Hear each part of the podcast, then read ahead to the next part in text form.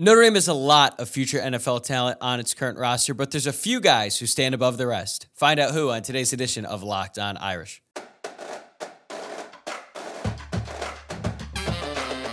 You are Locked On Irish, your daily podcast on the Notre Dame Fighting Irish.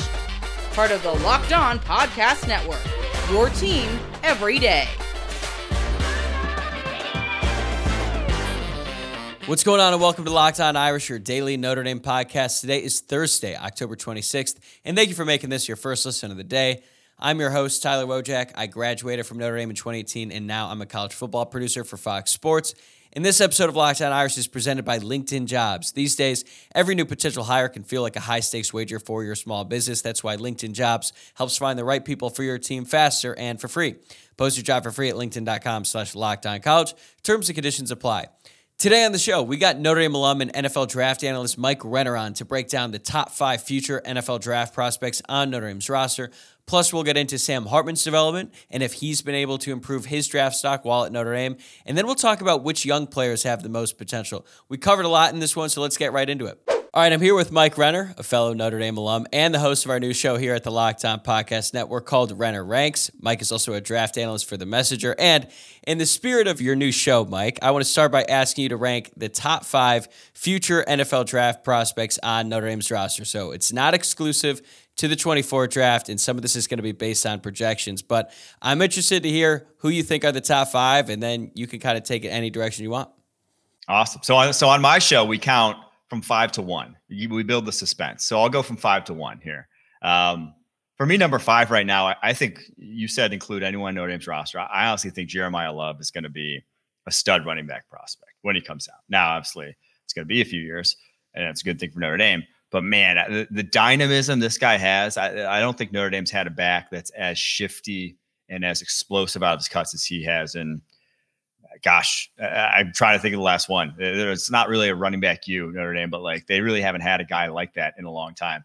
So I put him in number five with the potential to go higher because just you know you never know how it's going to end up. But number four right now, I would go Howard Cross, the DT. I think he's going to be a day two pick. Yeah, I think he's playing his way into that potential. Now, obviously, he doesn't have the great size for an NFL prospect, but his performance week in and week out is just he just he's good, man. Like he's got he, he's he's taken his game just to another level. Plays with great leverage. I, I think like teams that want a three tech or just interior pass rush, he is going to help that out. So I think he can play his way into a day two pick now at this point. Number three, I'm going to go with his line mate there, Riley Mills. He's kind of, you know, I don't think he's as impactful as Howard Cross has been this year, but has really improved in his own right and also like far more prototypical NFL body than Howard Cross, right? He's got get off. I think he was Bruce Feldman's freaks list guy. He's probably going to blow up the combine. And, and he's a guy who may even be like better at the NFL level than he really was at college, or just like get better as his career progresses. And then the top two, I think everyone knows the order of them. I don't know just yet because I think Benjamin Morrison could be a special prospect when it's all said and done. But I'm going to put him at number two right now because we know who number one is and we know how good he's going to be. And we know he's probably going to be a top 10 pick. But Benjamin Morrison is just, I mean, he's the best corner I can remember at Notre Dame. The, guy, the guy is and that's obviously me going to school there from 08 to 2012. So then on, really, because uh, I wasn't much of a Notre Dame fan growing up, but then on, he's probably he's probably going to be the best corner that I've seen there, and uh, just week in and week out, he's got great ball skills for the position. That's something that's even more, uh, even growing in sort of importance at the NFL level. So he's number two. Joe Alt, left tackle, number one. He's freaking awesome, man. He's just he's good, clean prospect, technically sound, doesn't lose guy's going to go to the NFL, be 15 years, possibly a future Hall of Famer. He's just he's just so damn good. So Joe Alt is the number one prospect on the Notre Dame roster. Okay, I love this list, and I have questions about all of your picks. But let's start with number one, Joe Alt. Okay. He's got the size, and his his story is just so incredible. The fact that he came in as like a tight end and played in his true freshman season basically out of necessity because Notre Dame had no other offensive lineman to play at that point because they were all injured.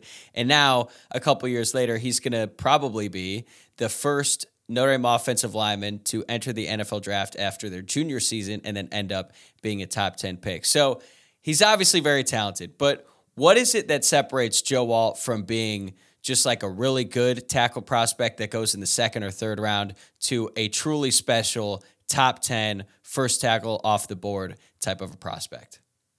Now, unfortunately, I don't think he's going to be the first tackle off the board because there's a guy at oh. Penn State who's pretty yeah. special too, who moves like a freak of nature. But so Alt doesn't actually have that. That's like the interesting thing about Alt is he's not like Blake Fisher on the right side is more athletic. You know, he'll test better at the combine. He has more prototypical traits, shall we say.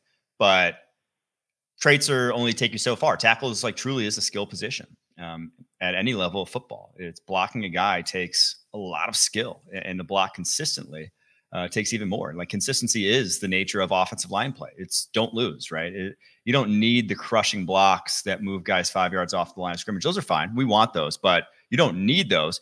You need to not let your guy into the backfield uh, on pass plays and run plays consistently. You can do that. You're going to start in the NFL for a long time. And Joe Alt does that better than any tackle I've seen at the collegiate level this year.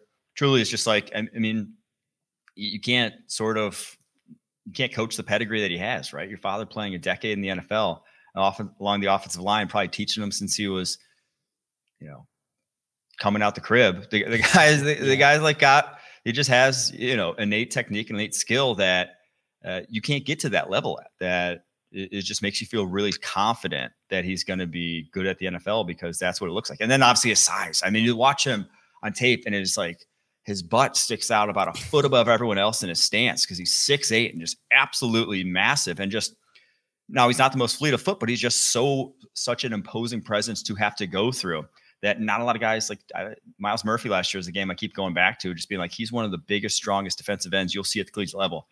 And Alt stonewalled him. Alt just dropped anchor on him repeatedly in that game. Didn't let him in within you know a foot of the quarterback until uh, it was it broke out of the pocket on one of those plays and got sacked. But that uh, he, he's just all just all those things together makes you feel like you're just getting a really really safe pick at offensive tackle. Which really really safe pick at offensive tackle is a top ten pick for most teams with how much how desperate they are for pass protection.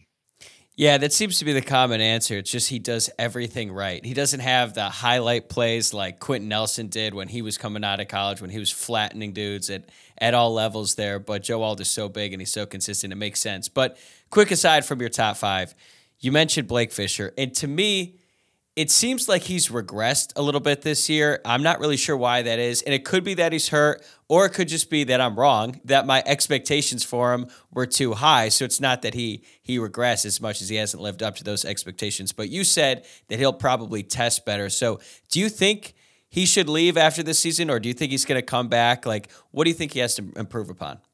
Absolutely not. I, I do not think he should leave. I, I think he's a guy who you know when you when you are that physically gifted right your ceiling is high. Your ceiling can get up to top five top 10 pick. You know not everyone can necessarily get to that level of draft selection based off of just like physical ability because it's still a traits based position uh, everywhere in the nfl traits based position when you're drafting that highly. And so he could get up to that point. Right now he's not even the day two pick though. Like I, I didn't include him on that top five list because like you mentioned the performance isn't up to snuff. The consistency is not there. Like he's waist bending far too regularly in his pass sets and just it's a no no. You know, if he got if he play had to play an NFL game tomorrow, it's it'd be a nightmare. So he's just far away in his technique and his consistency that that you know he's got two more years left of eligibility after this. I, I would you know if I were advising him, I would say at least one, if not use both of those because uh, you need the reps. You need the reps against like the proper competition too. Like the more if he went to and played uh, against NFL guys consistently next season, he would just get demoralized. You you can't you can't make that big of a leap, in my opinion. So he really needs you know at least one more year of collegiate football to hone in on that consistency aspect of the position. Yeah, I, I think Notre Dame definitely needs him next year as well. So that's encouraging for you to hear. I hope he takes that advice and uh, comes back to Notre Dame next season. But let's get back to your list. You have Benjamin Morrison at two. And while I agree, he's definitely going to be a first or second round draft pick once he's eligible after next season. But I actually think Cam Hart has been the better cornerback so far this season. He's played just lights out. He surprised us all when he decided to come back for a fifth year to improve his stock. He's been healthy. And I know that he can't like wash away all of his injury history. That's going to come up in the draft process. But how has Cam Hart's performance elevated his draft stock after the season? Yeah, going into this year, he was like fringe draftable, in my opinion. And obviously, I think that's why he returned. But he's put himself into the top 100 conversation now.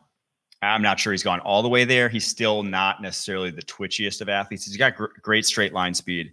He's great on the edge and great like as a press outside corner, but not a guy that's super versatile. I worry about him as a tackler a little bit still. And obviously, like in Notre Dame's defense, how they scheme it up, he doesn't really get utilized in that. Like that's not what he's getting asked to do. And that's fine. That's like good for him. But at the NFL level, most schemes nowadays, with kind of the rise of this off coverage play, you know, play downhill, keep a cap on everything. Your corners are tacklers nowadays. You got you got to be able to. So it's so if you're not if you're not a positive, if you're not a plus tackler, if you're not a willing and capable tackler, a lot of teams you're just not going to be high on their boards, and then so you're just you're only going to be limited to a certain amount of teams that are going to be covering your skill set. So it's kind of how I feel about him. But again, the, the performance this year has been so good on the outside. He's so good at the line of scrimmage and that makeup speed. I think uh, he's been great about avoiding kind of penalties uh, when he does get beat deep and, and does have to recover.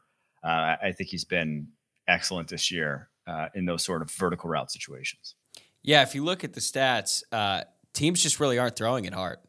Like I think he's only been targeted 19 times. He's given up eight receptions for less than 100 yards. So his stats, like tackles, pass breakups, picks, like none of that is going to blow you away. But it just seems like when he's out there, that side of the field is shut off, and then teams try to throw out Morrison, and then he makes plays. So Notre Dame's corners are in a great spot. So you have Mills over Cross. Cross has definitely been more of a productive player this season, but you mentioned the size. To me, Cross seems like a guy who could continue to play his way up draft boards, not even just through the regular season, but once he goes to the Senior Bowl or wherever he ends up playing that postseason game after this season realistically, what do you think his his floor is and his ceiling is as an NFL draft prospect? So anytime you're talking about a guy in like the six to six one range, which I believe is where Howard Cross ends up, it's it's tricky because you're just a lot of defensive coordinators don't even want that guy on their roster, right? Like they don't want a guy who's sort of, you know, tackle radius, ability to they worry about your ability to get off blocks and finish plays when you're that short. They want guys who can stick on a block and then shed at the last minute, finish a play. And that's not kind of, you know, it's not the profile when you're uh, that size and that kind of arm length. So he's already kind of an acquired taste for certain defenses. But to me, he reminds me of, gosh, I'm blanking on the guy's name right now. The guy who went to the Los Angeles Rams in the third round this past year, who was playing at Wake Forest last year. Very similar sort of profile really blanking on the name. Feel horrible about that, but that there's still a chance that those it. guys go day two. That that guy goes day two, like that. He went in the third round, very similar sort of body type. If you have a three technique in your defense and you're a penetrating sort of defense, you're not going to worry about Howard Cross's arm length. You're not going to worry about his height. And so, to me, it's again like those guys are hard to predict where they fall. So I think his ceiling, I would say in like the 70 ish range of where he could get drafted. Floor, I mean, Grady Jarrett coming out of Clemson, I felt similarly about him. And he was a six foot tall defensive tackle. He dropped all the way to the fifth round. So third to fifth, top of the third, middle of the fifth. If he goes lower than that, I would be absolutely floored. You're just, you're, you can't pass on. There's only so many players who actually are playing the game well in the NFL draft at the end of the day. And if you're passing on him when it gets around pick like 125, 130, I have questions about like your draft process. I just have questions about what you're prioritizing in that because he's a just you know he's going to be a darn good football player. Maybe he's got limitations, but you know he's going to be darn good. By the way, that guy that you forgot, Kobie Turner. Kobie Turner. There you go.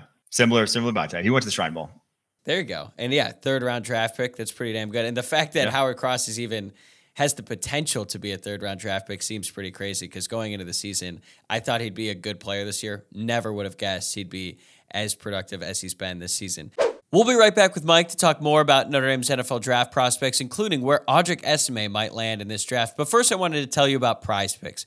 Prize Picks is a skill based, real money daily fantasy sports game where you pick two to six players, and if they will do more or less than their Prize Picks projections, you can win up to 25 times your money on any entry. Prize Picks adds a ton of excitement to the sports viewing experience. You can watch your progress update in real time, win up to 25 times your entry amount, and cash out your winnings with quick scoring, settling, and withdrawals. I've been playing prize picks recently. I have no idea why I waited so long. And what I love most about it is that you aren't competing against other people. It's just you versus the projections instead of battling thousands of other players, including professionals and sharks. So go to prizepicks.com slash college and use code college for a first deposit match up to $100. That's prizepicks.com slash college. Use code college for a first deposit match up to $100. Prize Picks, daily fantasy sports made easy. This episode is also brought to you by LinkedIn Jobs. These days, every new potential hire can feel like a high stakes wager for your small business. You want to be 100% certain that you have access to the best qualified candidates available, and that's why you have to check out LinkedIn Jobs. LinkedIn Jobs helps find the right people for your team faster and for free. I used LinkedIn Jobs a couple years ago, and they made it easy to contact their hiring manager, learn more about a role, and eventually I got a job. LinkedIn also makes it incredibly easy to create a free job post on LinkedIn Jobs. All you have to do is add your job and the purple hashtag hiring frame to your LinkedIn profile to spread the word that you're hiring. Simple tools like screening questions make it easy to focus on candidates with just the right skills and experience so you can quickly prioritize who you'd like to interview and hire.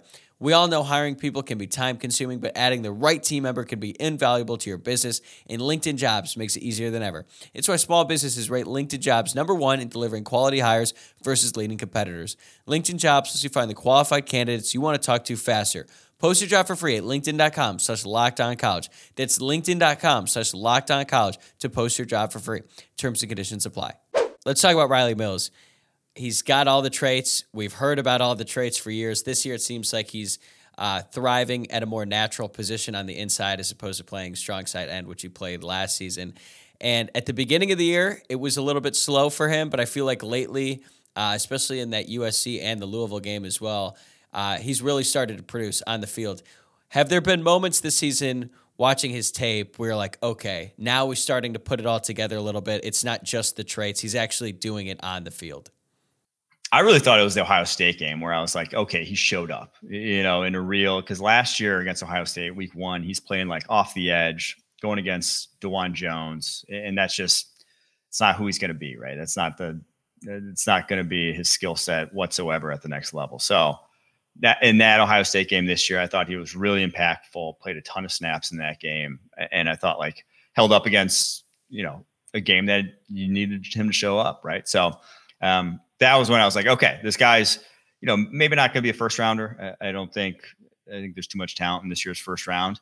But with his traits, with the kind of progression year on year, you see it. Like when the arrows continuously pointed upwards, which I think it's been for Mills pretty much every single year of his career, and then going to where what would be more his natural position, which was, you know, I think he's probably going to be like a guy who plays three tech, four, five, you know, right over the guard to right over the tackle. That's like a sweet spot uh, that he can be effective at with that length, with that height that he has uh, to his advantage, that that's a guy that's like a moldable clay that you like with all that uh, sort of like I said, the improvement that we've seen from him over the years. So, um, yeah, I, I, do think he's you know for better or worse going to get drafted ahead of Howard Cross just because of you know, how the NFL views just the draft and that it's you're going up against big dudes at the next level and you better have you better have uh, you better have size, power, explosiveness to play on the line of scrimmage at the NFL, or else, you know, it, it just doesn't look quite as good once you get to the next level. And Riley Mills, he has all those things. So Riley Mills does have eligibility left. You don't expect him to use that? I would be floored if he does. Now, you know, again, when you are to that caliber of athlete, which he is, like he is a first round caliber athlete, he could make his way into that sort of position. But yeah, I mean the money does get pretty low once you get to day two, but uh, but like the injury risk at this point, once you're going out, I, I, would be very surprised if he comes back. All right, that brings us to five, Jeremiah Love. But before we get to Love, I want to ask you about Audric Estimé because he is running back one for Notre Dame right now, and I think he only has four to five games left in a Notre Dame uniform because He's been a productive back, and I feel like if you're a running back after three years, you got to get to the NFL because eventually being a running back is going to take a toll on you physically. So maximize your value while he can. So there's really not that many guys built like Audric Estime, but he doesn't really have that overpowering force sometimes, like you might expect. Like when he's one on one in the open field, he actually does go down pretty easily, but still, he does have some really impressive traits that should translate to the NFL. What do you think his ceiling is as an NFL draft prospect? I think I'd be surprised if he snuck into day two, truthfully. Just one with running backs being devalued. You only get nowadays three or four backs drafted by the end of day two, sometimes four or five. Like, yeah, sometimes maybe a little bit more than that. But like in this year's class, I, I, would be surprised if we saw more than five running backs go by the end of day two. And so I wouldn't put him as top five back in this class. I'd put him more in like the 10 to 12 range among running backs in this draft class at the moment. He's just, he's got solid breakaway, like for his size, speed combo, and kind of his running style, I think is all very translatable. But I think you hit the nail on the head there. That it's just like, he feels like he has a low ceiling once he gets to the next level. It feels like there's not a next step to his game in terms of tackle breaking ability, in terms of you know being able to consistently churn yardage after contact. That he's just a solid back that you're probably not too uh, upset about having in your lineup, but also I don't think you're ever going to call him a bell cow. You're not going to feature him in the passing game. You're not going to do a lot of the other things that uh, could make him a guy that'd be coveted at the next level. So um, to me, he's probably like a fourth to fifth rounder at this point, I'd say. Okay. I could see that. And that's still good enough for him to declare for the draft after this season. So I expect him to leave. So the two guys behind him, you've already mentioned one of them, Jeremiah Love. I also think Jadarian Price has a chance to be special as well. And now we're at the point in the season where like both of those guys probably deserve some more touches. Um, but Jeremiah Love is sort of jump Price as a true freshman. You've already talked about it a little bit. What makes him such a special prospect already, basically, where you're seeing the flashes, and where do you think he can improve the most uh, as he gets a little bit older?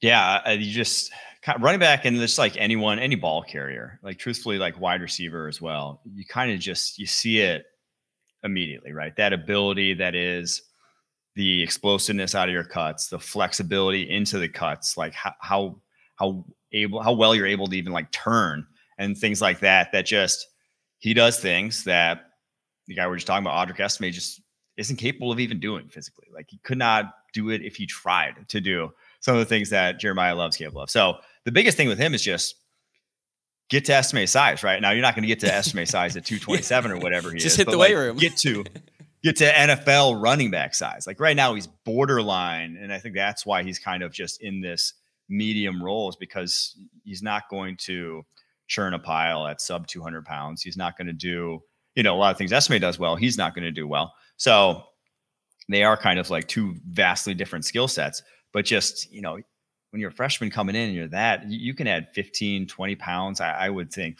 I would say fairly easily. It's going to be hard work, but like he could get to that range of backs, you know, and if he gets up to 215, all of a sudden he has uh, you know, that tackle breaking ability just goes to the next level with guys having to bounce off your legs. So I think that's just the biggest thing with him. Play strength, add that, and you're talking about a guy who's, you know, day two pick at worst or running back, in my opinion. All right. We made it nearly 20 minutes and we have not mentioned Sam Hartman. This might be the first time that's ever happened on a Notre Dame podcast in the year 2023. So let's talk about the quarterback. Obviously, a big reason why I came to Notre Dame was to play in a pro style offense and try to improve his draft stock. I think he's been great for the Irish all season, but has it been enough to change the perception of him from NFL scouts?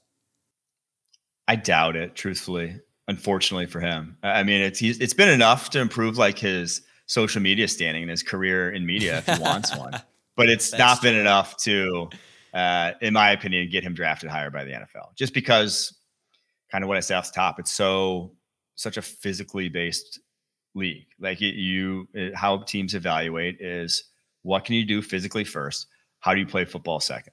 And what he can do physically is just way down the totem pole in terms of collegiate quarterbacks. Like he's not tall, doesn't have a big arm. He's nimble, but not like you know overtly a runner um, that you're going to feature in an offense by any means. So there's just a limited skill set there when projecting the next level.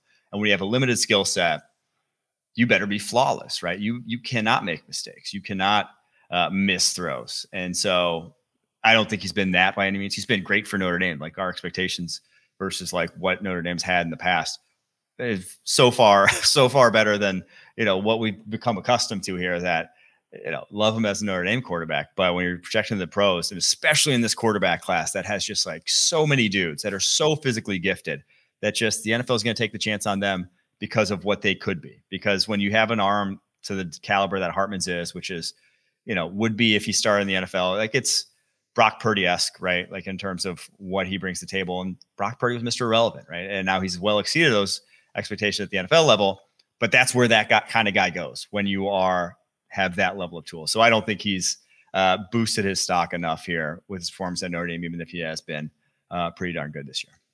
Yeah, it's crazy to think that like Hartman is probably not going to get drafted, and yet Ian Book went in the fourth round. And to be clear, I love well, Ian Book. I love Ian Book. I don't want this to be like Ian Book slander, but I don't know. Maybe you could give me some insight. How did that happen?